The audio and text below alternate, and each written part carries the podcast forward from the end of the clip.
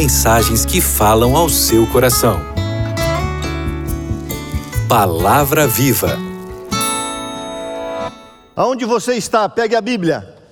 Segunda carta de Paulo à igreja de Tessalônica, capítulo 2, verso 1 até o verso 6. Irmãos, no que diz respeito à vinda de nosso Senhor Jesus Cristo e a nossa reunião com Ele, nós vos exortamos.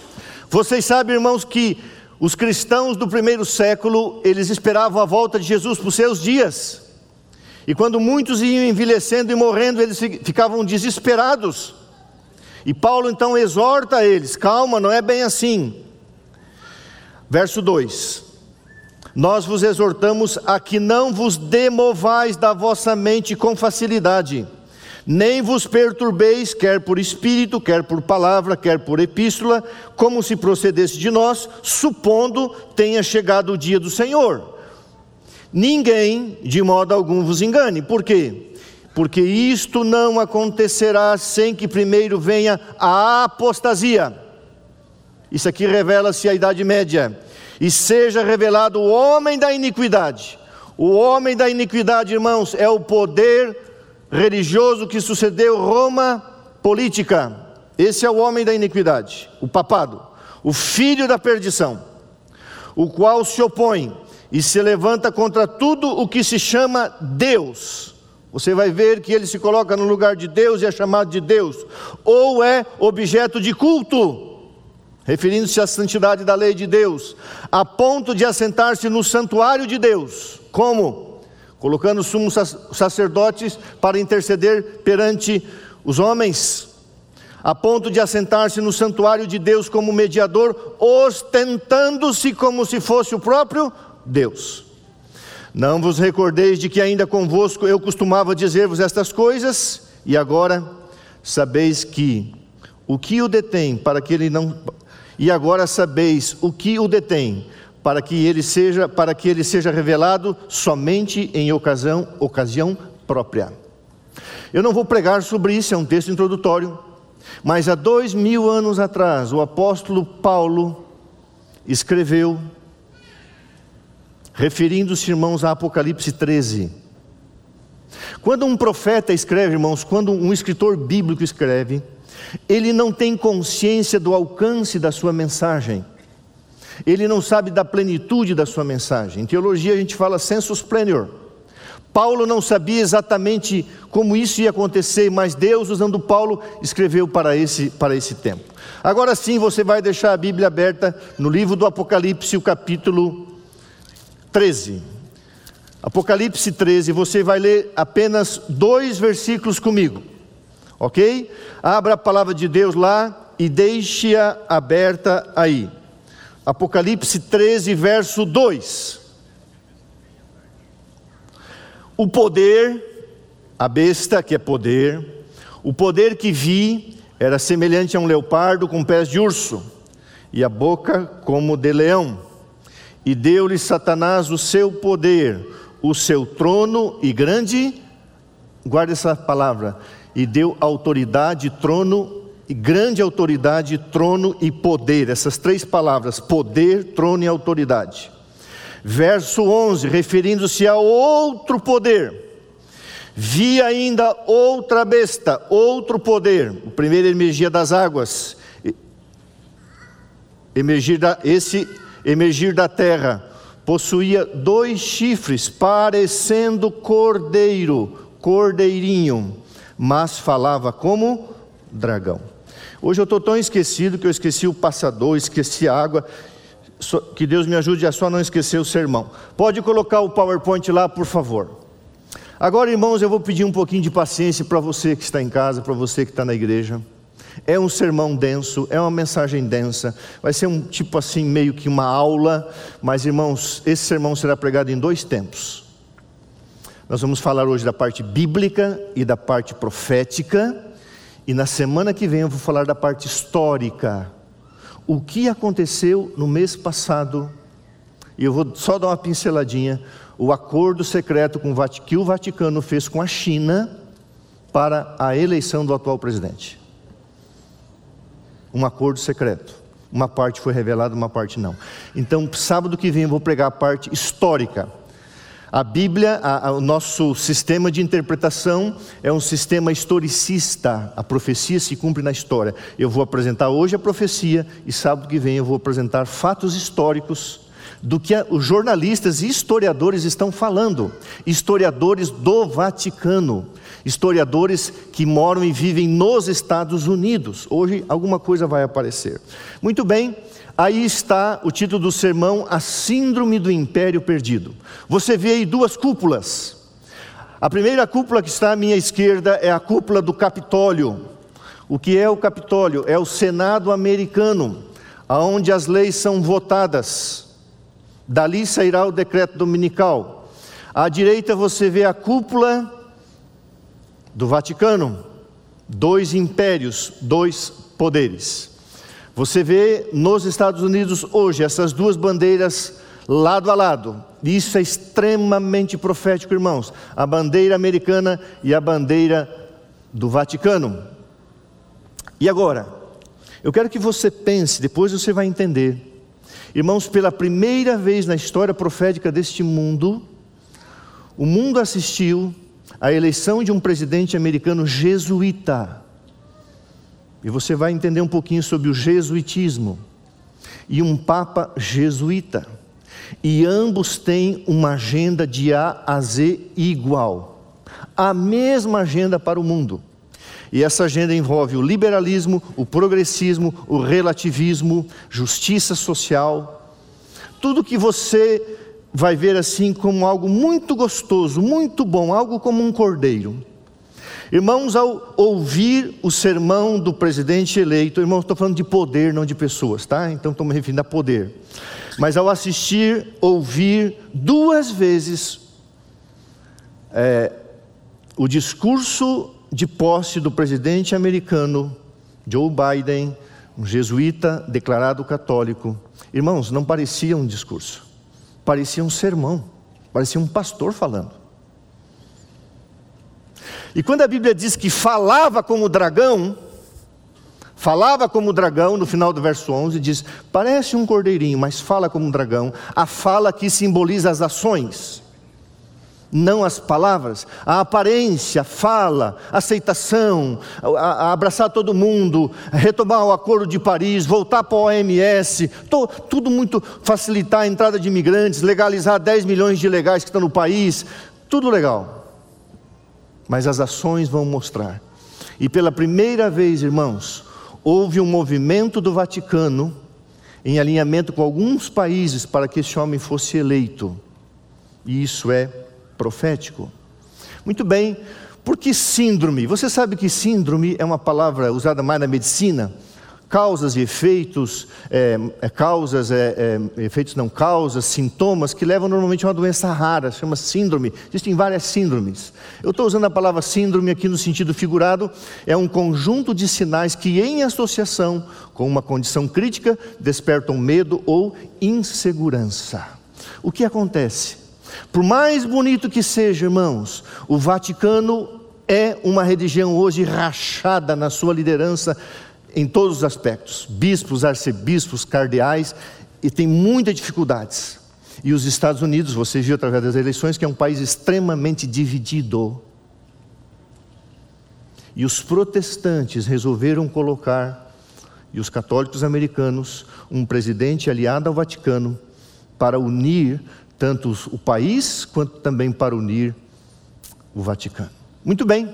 Apocalipse 13, 1 a 18, irmãos, apresenta dois poderes. Hoje, isso aqui é vastamente falado, escrito vastamente, dois impérios.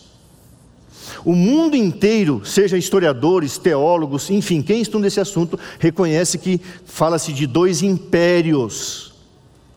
Então, o primeiro império, o império religioso romano, 13, verso 1 até o verso 10, e do 13, 11 a 18, o império político americano ou os Estados Unidos da América do Norte. O primeiro império, a Bíblia diz que esse império receberia poder, trono e grande autoridade. Este símbolo, como a maioria dos protestantes tem crido, representa o papado que se sucedeu no poder trono e poderio, uma vez mantidos pelo antigo Império Romano. Isso você já sabe.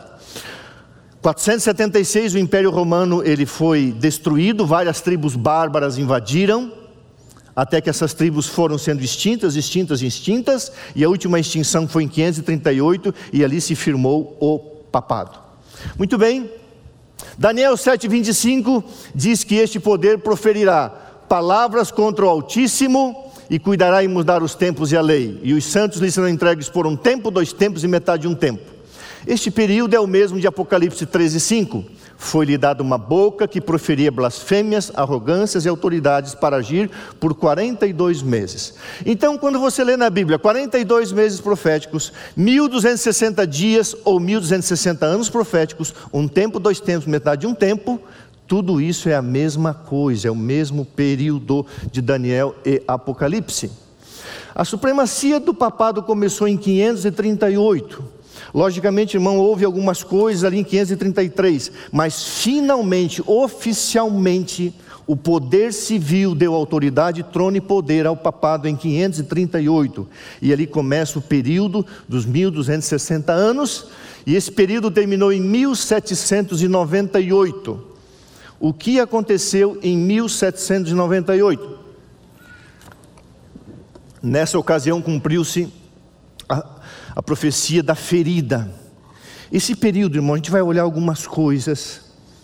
Foi um período de trevas, muita morte. A Inquisição matou milhões de pessoas. Vocês vão ver algumas coisas aqui. Em nome da fé, da religião. Mas em 1798. Nesta ocasião, o Papa foi aprisionado pelo exército francês e o poder papal recebeu a ferida mortal, cumprindo-se a predição de Apocalipse 13:10. Se alguém leva em cativeiro, em cativeiro irá. Irmãos, a palavra de Deus, a profecia de Deus tem se cumprido exatamente como Deus colocou. E o que aconteceu então? Quando a ferida mortal foi curada, Apocalipse 13, verso 3, em 1929, o Tratado de Latrão restaurou o poder temporal ao papado, que recebeu o domínio sobre a cidade do Vaticano, parte de Roma, com 44 hectares de extensão. Hoje é uma cidade-estado, hoje é um país-estado. Mas, irmãos, esta profecia da cura desta ferida, dessa, desse aprisionamento, não seria apenas temporal. Está escrito que esta cura seria de alcance mundial, conforme está em Apocalipse 13, verso 8: adorá-la-ão todos os que habitam sobre a terra. Todas as citações você vai ver, eu estou tirando do livro O Grande Conflito. Avançando, primeiro império então está identificado, ok. O segundo império, vi ainda outro império emergir da terra. O primeiro emerge das águas, o velho continente da Europa, uma região populosa. O segundo nasce nos Estados Unidos da América do Norte. Pare... Possuía dois chifres parecendo cordeiro, mas falava como dragão. Falar como um cordeiro é uma coisa, mas as ações que virão por aí serão ações de dragão. E a última palavra do presidente eleito americano foi assim: que Deus abençoe a América e que Deus proteja as nossas tropas. Você tem que pensar no que é dito. Que Deus abençoe o nosso país, mas olhe para o nosso exército. Só uma palhinha do sábado que vem. Você sabe que é uma base militar? Uma base militar é quando um país estabelece justamente isso, uma base para proteger, para proteger, para salvaguardar os seus interesses naquela região ou se proteger daquela região. Você sabe quantas bases americanas a China tem no mundo? O país mais populoso do mundo, com 1,4 bilhão de pessoas? Nenhuma. Você sabe quantas bases americanas existem no mundo? 700. 70% do mundo tem bases militares americanas. Você sabe quantos navios grandes porta-aviões têm os maiores países do mundo? Um, dois, eu vou citar sábado que vem, sabe quantos tem os Estados Unidos? Doze. Ninguém chega perto. Que Deus abençoe a América, mas que Deus proteja as nossas tropas. Cordeiro parecendo um dragão. Que nação, pergunta Ellen White, Que nação do Novo Mundo se achava em 1798 no aprisionamento do papado, ascendendo ao poder, apresentando indícios de força e grandeza e atraindo a atenção do mundo? Que, que nação? Ela pergunta no grande conflito. E ela diz: a aplicação do símbolo não admite dúvida. Uma nação e apenas uma nação satisfaz as especificações desta profecia. Esta aponta irrefutavelmente para os Estados Unidos da América do Norte. Irmãos, todo cristão, todo cristão adventista do sétimo dia tem que saber decor que Apocalipse 13, 1 a 18 representa esses dois impérios que hoje se alinharam como nunca na história do mundo. E o que vem por aí só Deus sabe, porque o poder romano está nas mãos de um homem que tem 83 anos. O poder americano está nas mãos de um homem que tem 77 anos e fala algumas pessoas que alguns, algum problema de saúde grave ele tem. Não se pode afirmar isso, mas eles precisam e querem deixar um legado. Isso é profético. Agora veja bem, os chifres do cordeiro indicam juventude, inocência e brandura, o que apropriadamente representa o caráter dos Estados Unidos quando apresentado ao profeta como estando a subir, nascer em 1798. Aqui está uma figura da elevação e crescimento de nossa própria nação, Eua. E os chifres semelhantes aos do cordeiro, emblemas de inocência e brandura, representam corretamente o caráter do, no, do nosso governo segundo é expressamente, segundo é expresso em seus dois princípios fundamentais: republicanismo e protestantismo. Irmãos, não estou falando aqui do partido republicano, mas do sistema.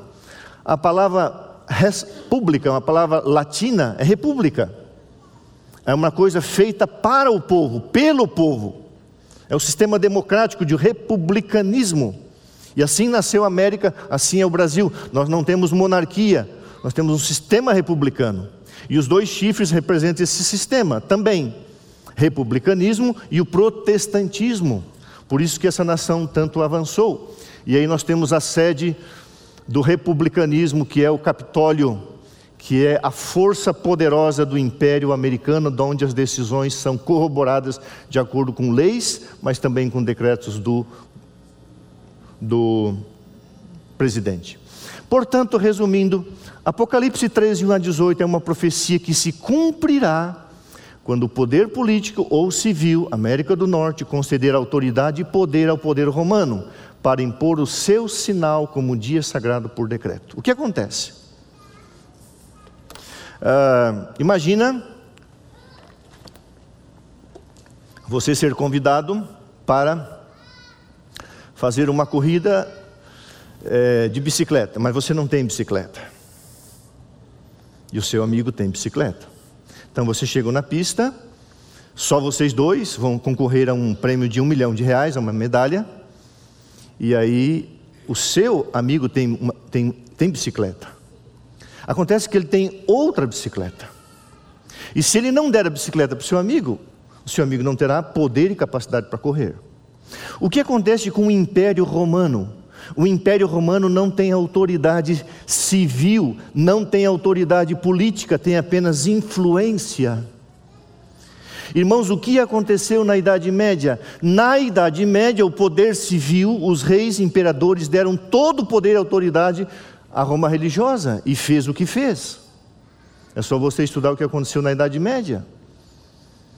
A história se repetirá. Chegará um tempo, irmãos, em que quem tem a bicicleta, quem tem o poder, quem tem a autoridade, quem é a polícia do mundo, quem é o banco do mundo, qual é a nota é, é, comercial do mundo, este poder vai dar autoridade política para que o outro poder exerça autoridade. E aí forma-se então a imagem da besta ou a representação daquilo que ele realmente quer fazer, comandar o mundo. Então, a representação do poder romano, que é, além, são duas coisas que tem que guardar: a imortalidade da alma. Aí vem a questão de purgatório, inferno, a queimar eternamente, um monte de coisa, e a santidade do domingo, do domingo formarão a imagem do seu poder. Ok? E esse alinhamento que hoje ocorre, ele se transformará em lei. Pergunta: o que é a imagem da besta? Presta bem atenção na citação do Grande Conflito, página 445.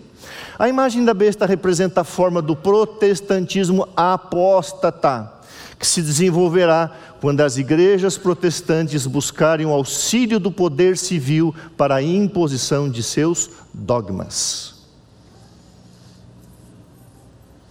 Eu fiquei impressionado, irmãos, do que eu li essa semana e vou falar sábado que vem de um cumprimento profético tal que uma nação se levantaria para colocar no poder um homem declaradamente, e é uma questão pessoal dele, a gente respeita, católico jesuíta. Isso tem um significado que as pessoas não entendem, diz, a própria, a própria Ellen White, o dom profético. Unicamente mudando a lei de Deus poderia o papado exaltar-se acima de Deus.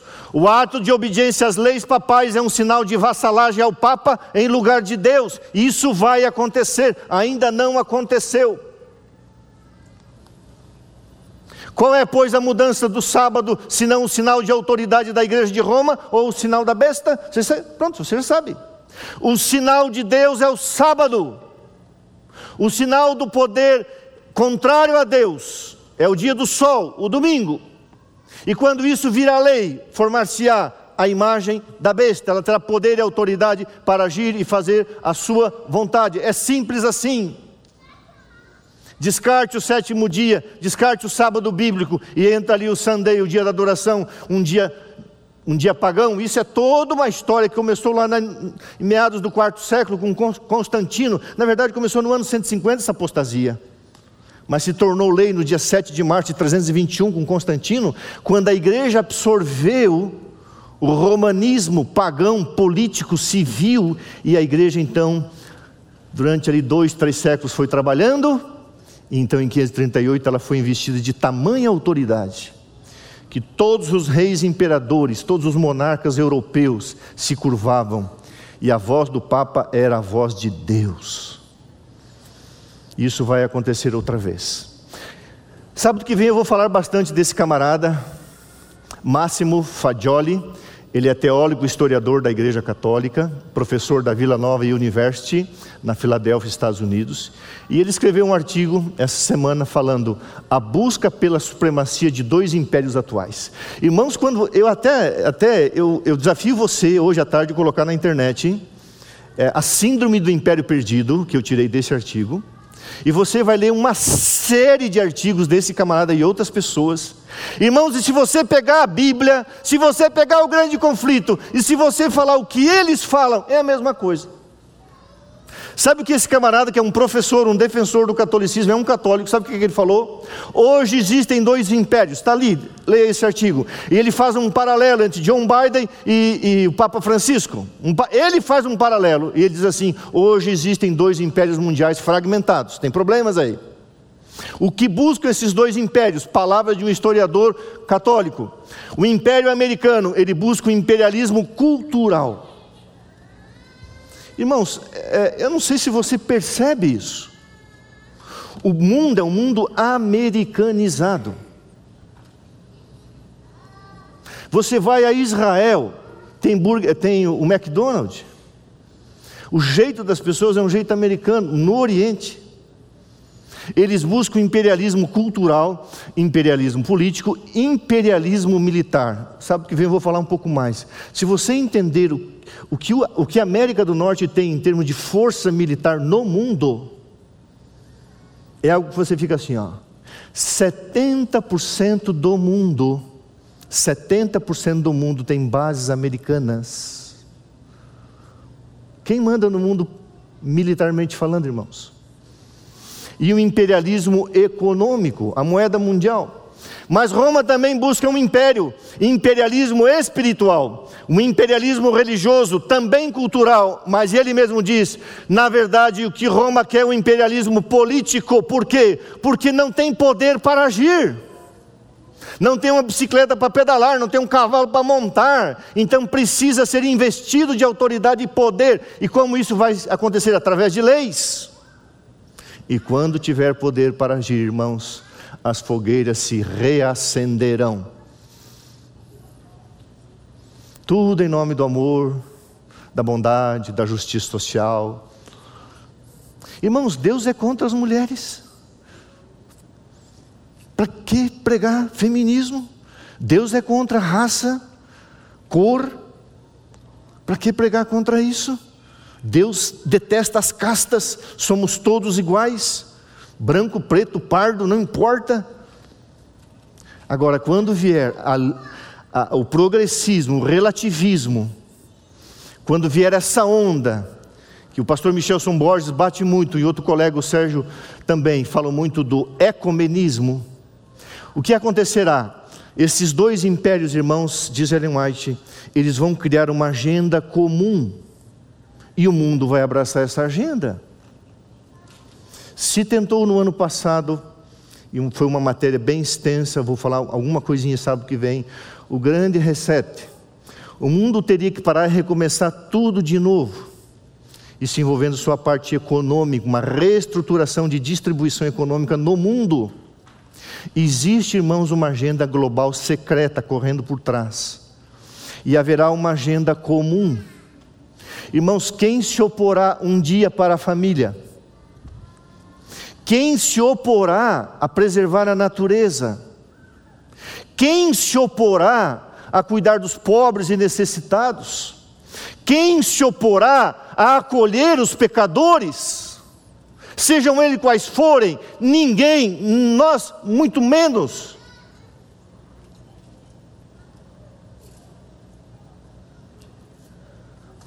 Agora, por trás de tudo isso, irmãos, haverá uma investidura de autoridade, e essa irá contrária à lei de Deus.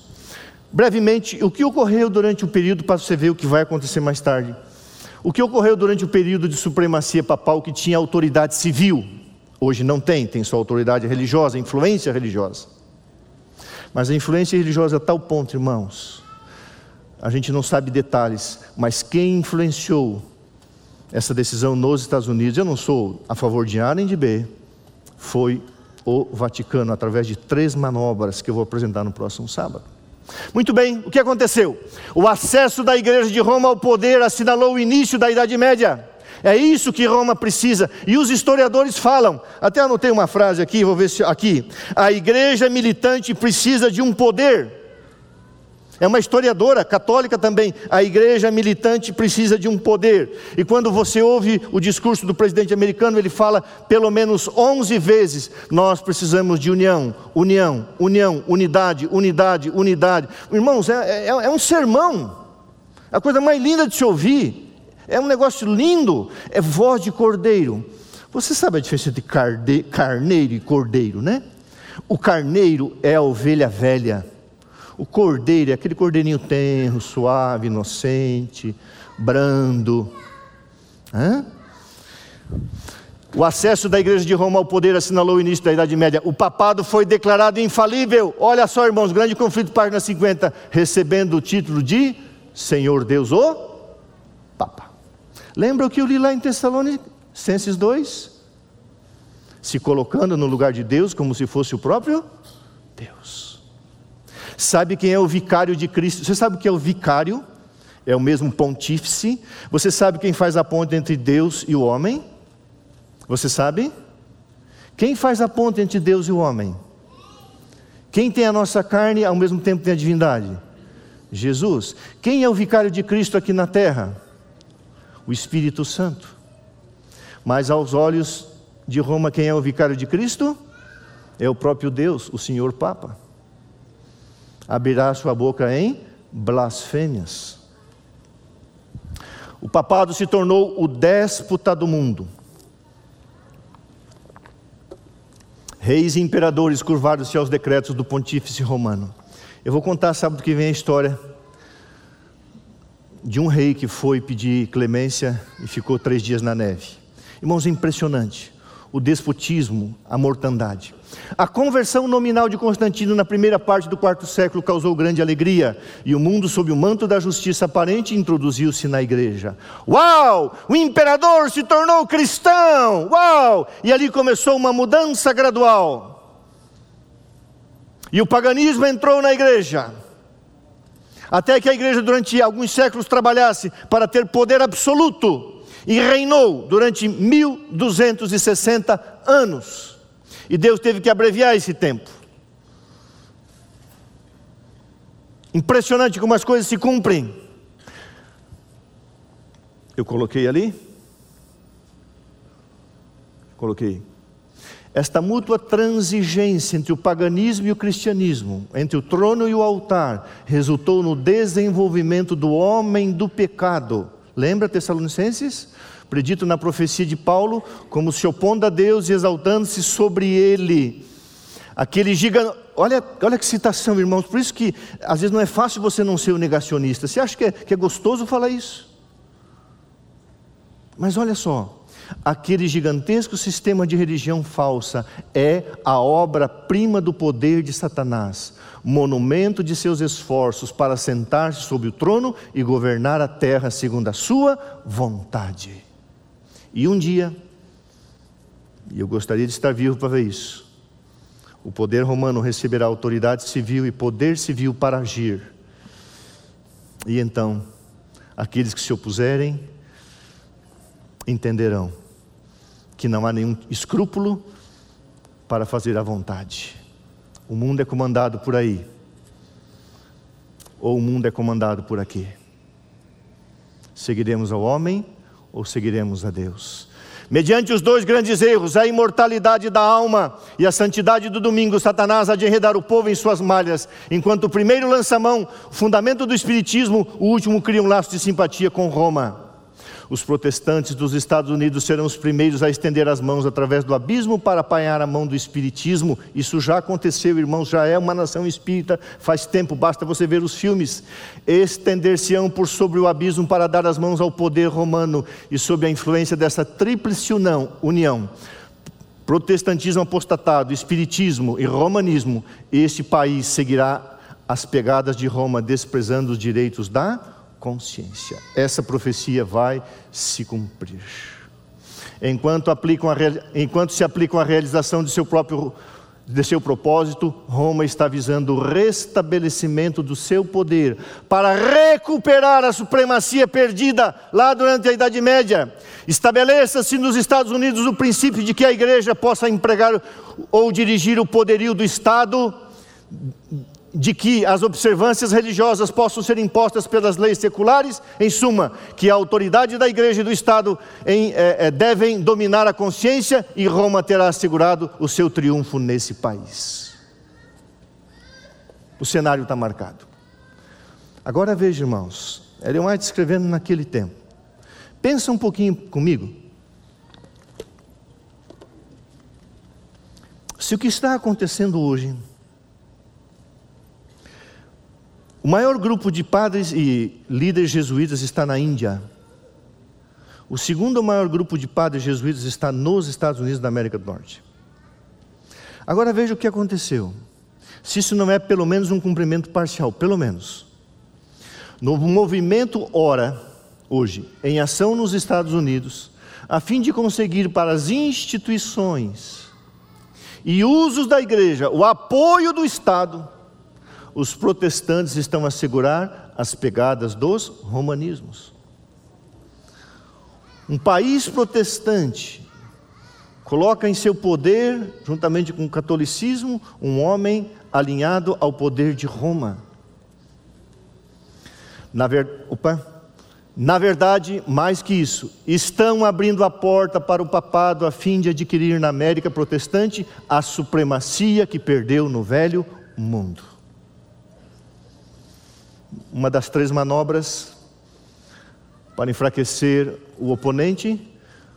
Eu vou mostrar sábado que vem foi a nomeação, a nomeação de um arcebispo em Washington que exerceu uma tremenda influência nos Estados Unidos antes das eleições. Ou seja, os Estados Unidos estão abrindo a porta para o romanismo. Agora, irmãos, eu vou pedir um pouquinho de paciência para você e a gente vai para a parte final. Eu vou falar um pouquinho sobre o jesuitismo. E você vai ficar um pouquinho estarrecido. Sabe por quê, irmãos? Porque a aparência é piedosa. É os pobres, os camponeses, os sofredores, os, os negros, os, as mulheres, os velhos, é, é, os refugiados. Presta bem atenção no que eu vou ler para você. História, história, não outra coisa.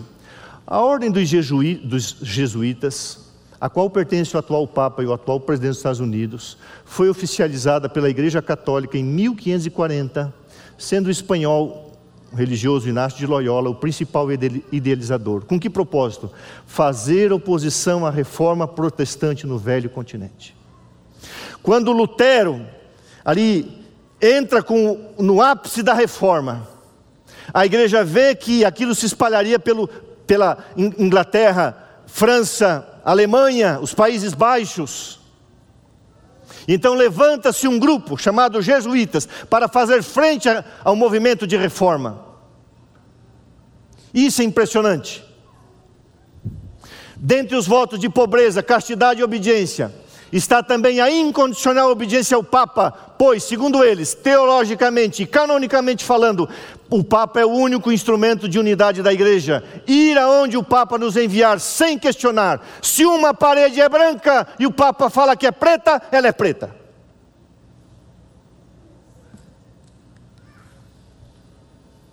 Assim é, irmãos.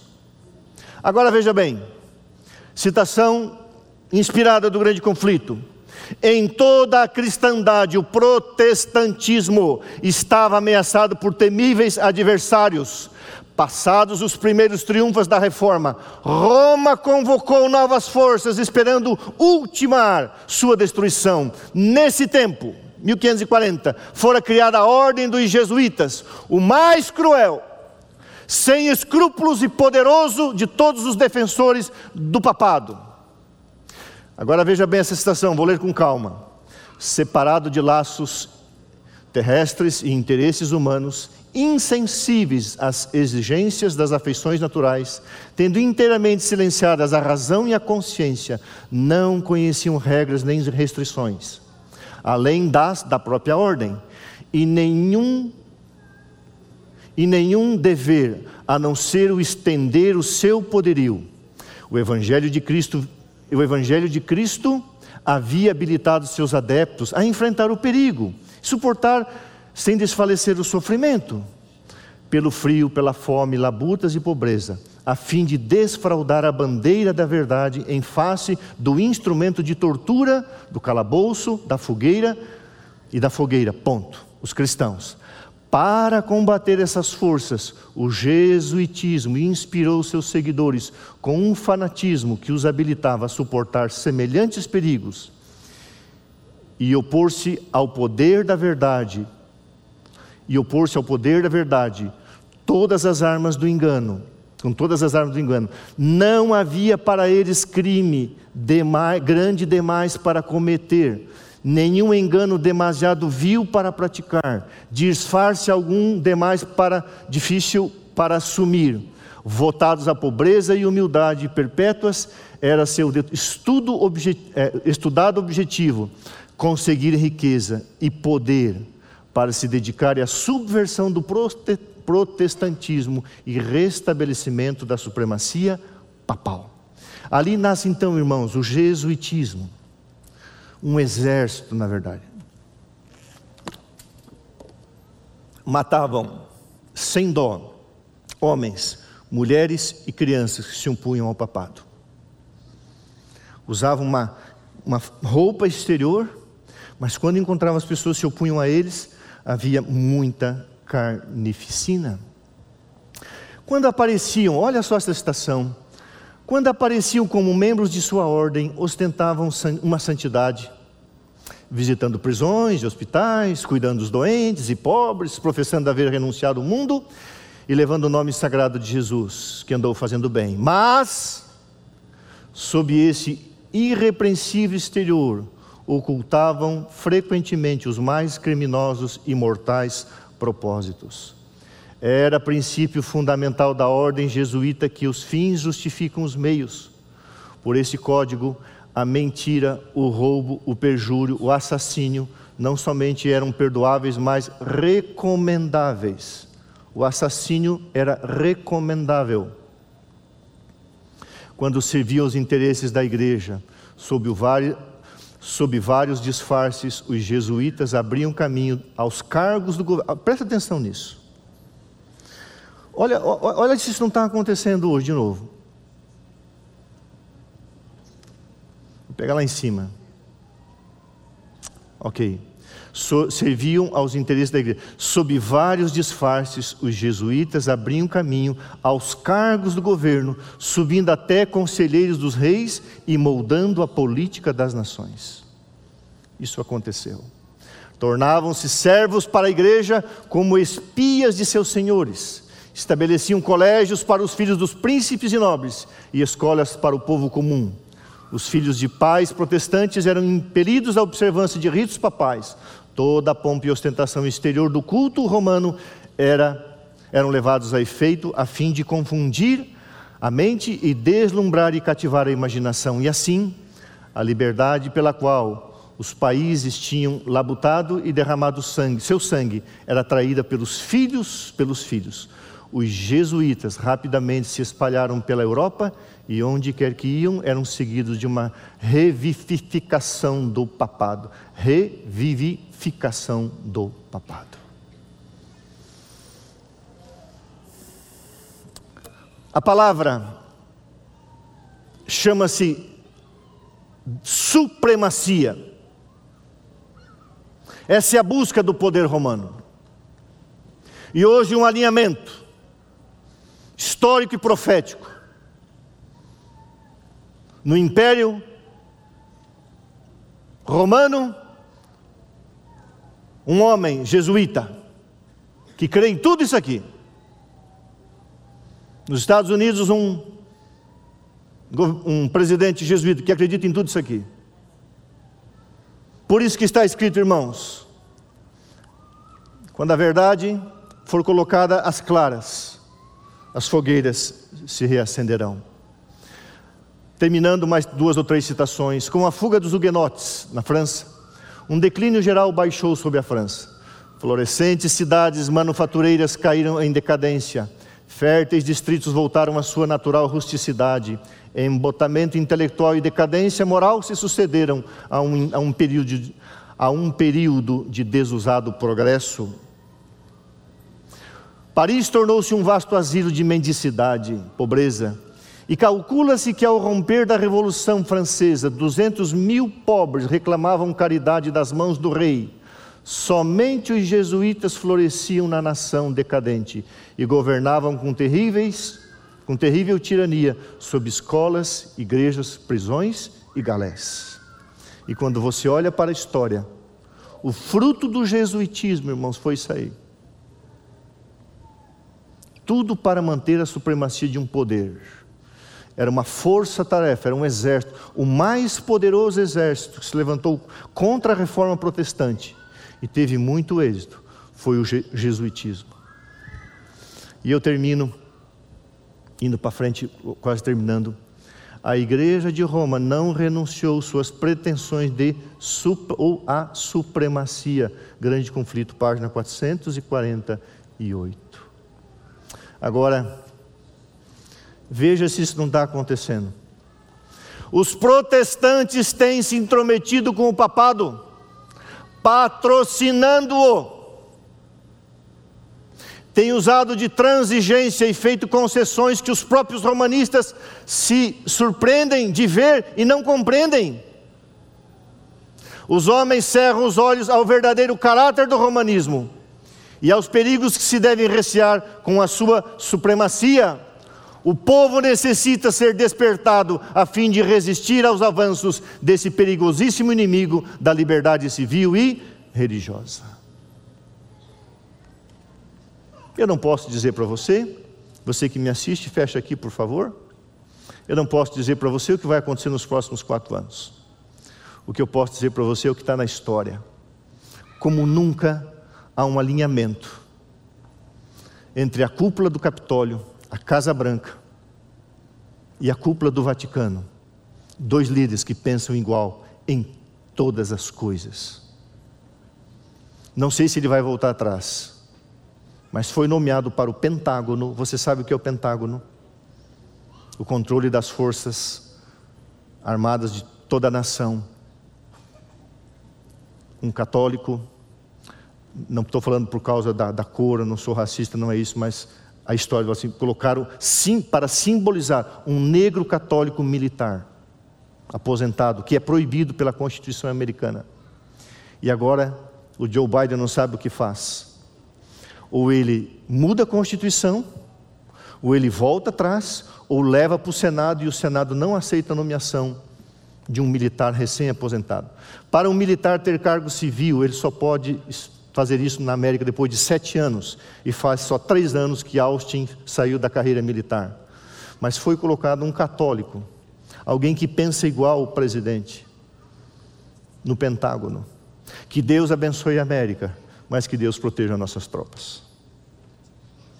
Irmãos, eu fiquei impressionado com o que eu li essa semana, vi essa semana, e eu quero pedir para voltar lá no início, se puder, na primeira pantalha, como diz o espanhol, na primeira telinha.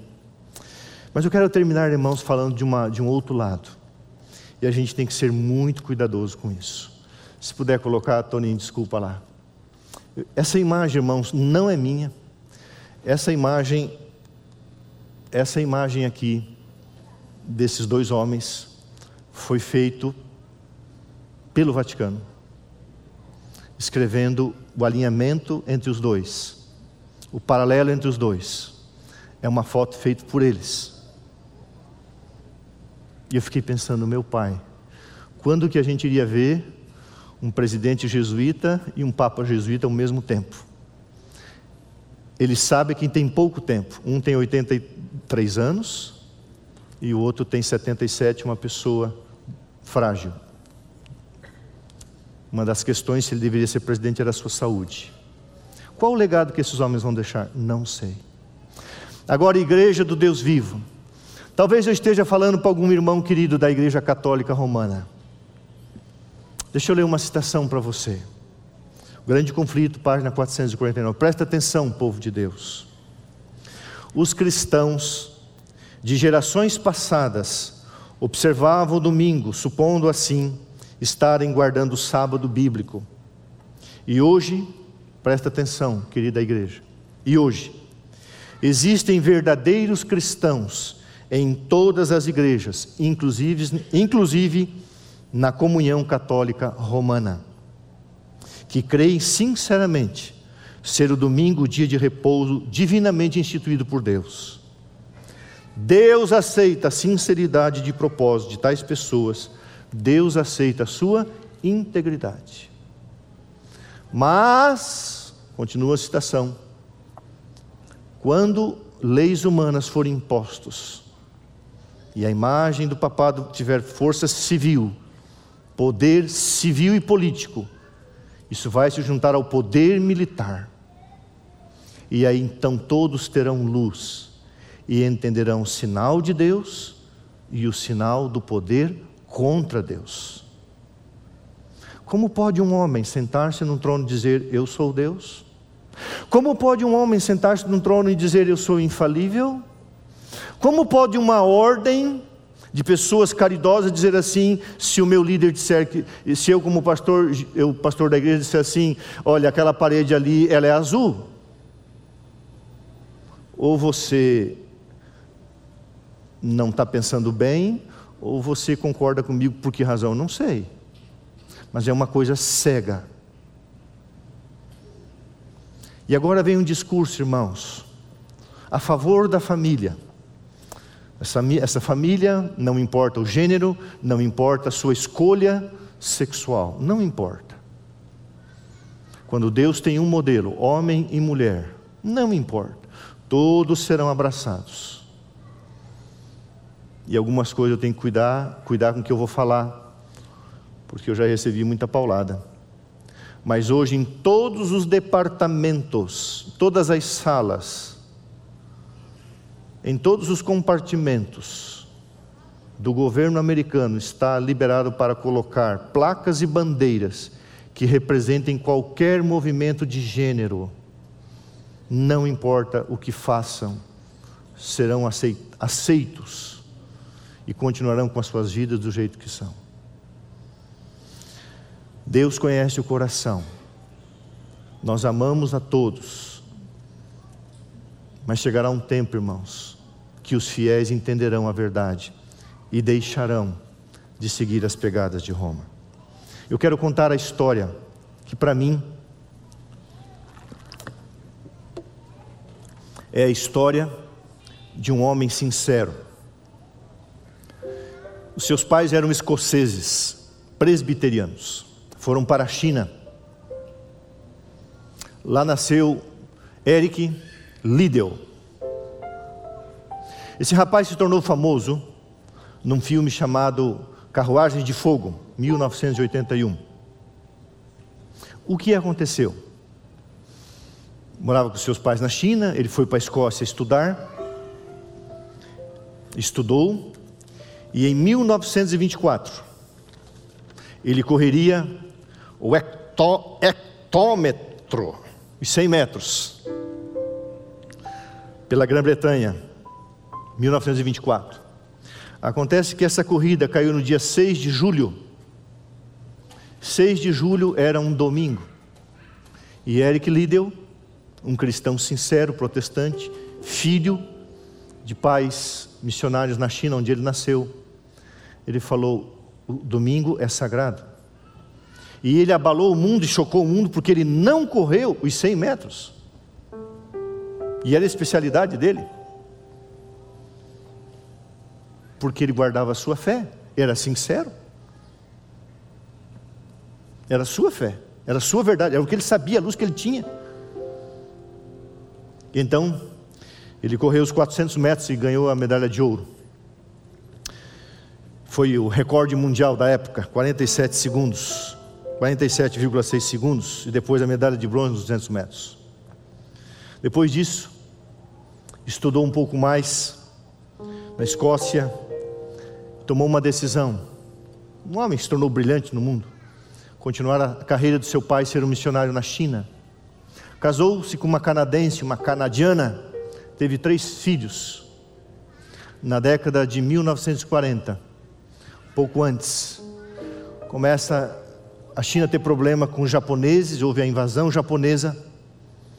Os problemas da Segunda Guerra Mundial que já avançavam pelo solo chinês também. E então Lideu, Eric Lideu, pega sua esposa e ele manda sua esposa e suas, os seus filhos, três filhas, melhor dizendo, três filhas, e manda para o Canadá em 1941. E ele fica em território chinês para defender as suas ovelhas e o seu rebanho. E então ele foi preso num campo de concentração das forças japonesas. E ali, com apenas 43 anos de idade, ele faleceu. Um católico. Não, um protestante que guardava o domingo. Esse homem, para mim, se encaixa nessa citação do Grande Conflito, página 449. Hoje, existem verdadeiros cristãos em todas as igrejas, inclusive na comunhão romana católica romana, que creem sinceramente que o domingo é o dia de repouso divinamente instituído Deus aceita sinceridade de propósito, de propósito de tais pessoas e a sua integridade.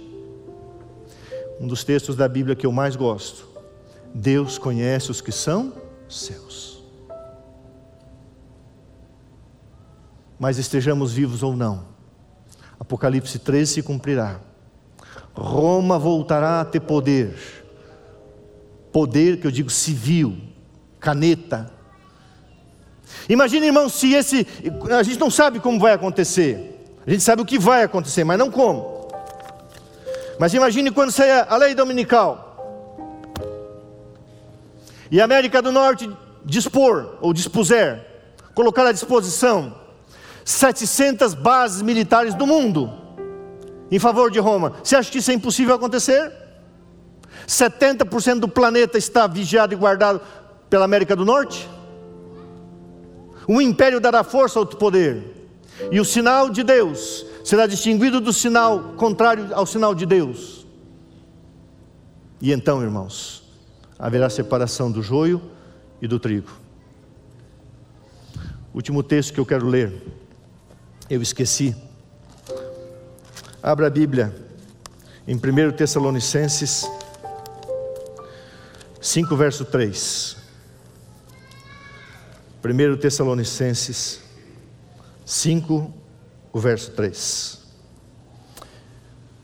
Vivemos em dias perigosos. Há muito ódio, irmãos, muita raiva da ala conservadora no romanismo, muita raiva, muito ódio. Há muita raiva, muito ódio com o que aconteceu nos Estados Unidos, a perda da eleição. Mas eu creio que o mundo vai se pacificar pelos próximos meses e anos. Não sei. Mas irmãos, não esqueçamos disso. 1 Tessalonicenses 5,3: Quando andarem dizendo paz e segurança, eis que lhes sobrevirá repentina destruição. Como vêm as dores de parto, aqui está para dar a luz, e de, e de nenhum modo escaparão. É responsabilidade minha, é responsabilidade nossa como pastores, advertir o povo, falar ao povo, não ser um negacionista. Pastor, não é um sermão confortável. Fale sobre Jesus, fale sobre a cruz, fale sobre a ressurreição. Você acha que foi um, um sermão confortável para Noé a vida inteira? Você acha que os sermões de Elias foram confortáveis? Você acha que foi confortável para o apóstolo Paulo ser decapitado por Nero no ano 67, porque se opunha ao sistema civil, político que oprimia o povo de Deus? Você acha que foi confortável para Jesus chamar os fariseus de hipócritas?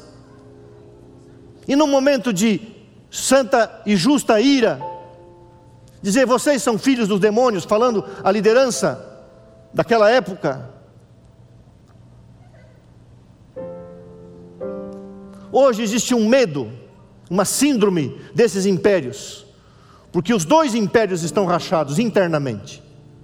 Há muitos, há muitos problemas e segundo os historiadores, Francisco viu em Biden a possibilidade de resolver o seu problema.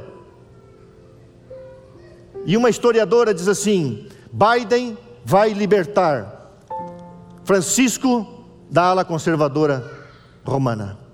Eu quero falar para você, querido irmão que me ouve. Se você nunca leu o grande conflito, leia pelo menos uma vez na vida. Uma vez, leia o grande conflito. Que Deus abençoe você, querido membro aqui da igreja. A Bíblia diz: vigiai, vigiai. Oremos. Senhor, muito obrigado por tua palavra profética. Senhor, nos leve em paz para onde formos. Nos dê amor e paixão pela palavra e pela verdade, em nome de Jesus. Amém.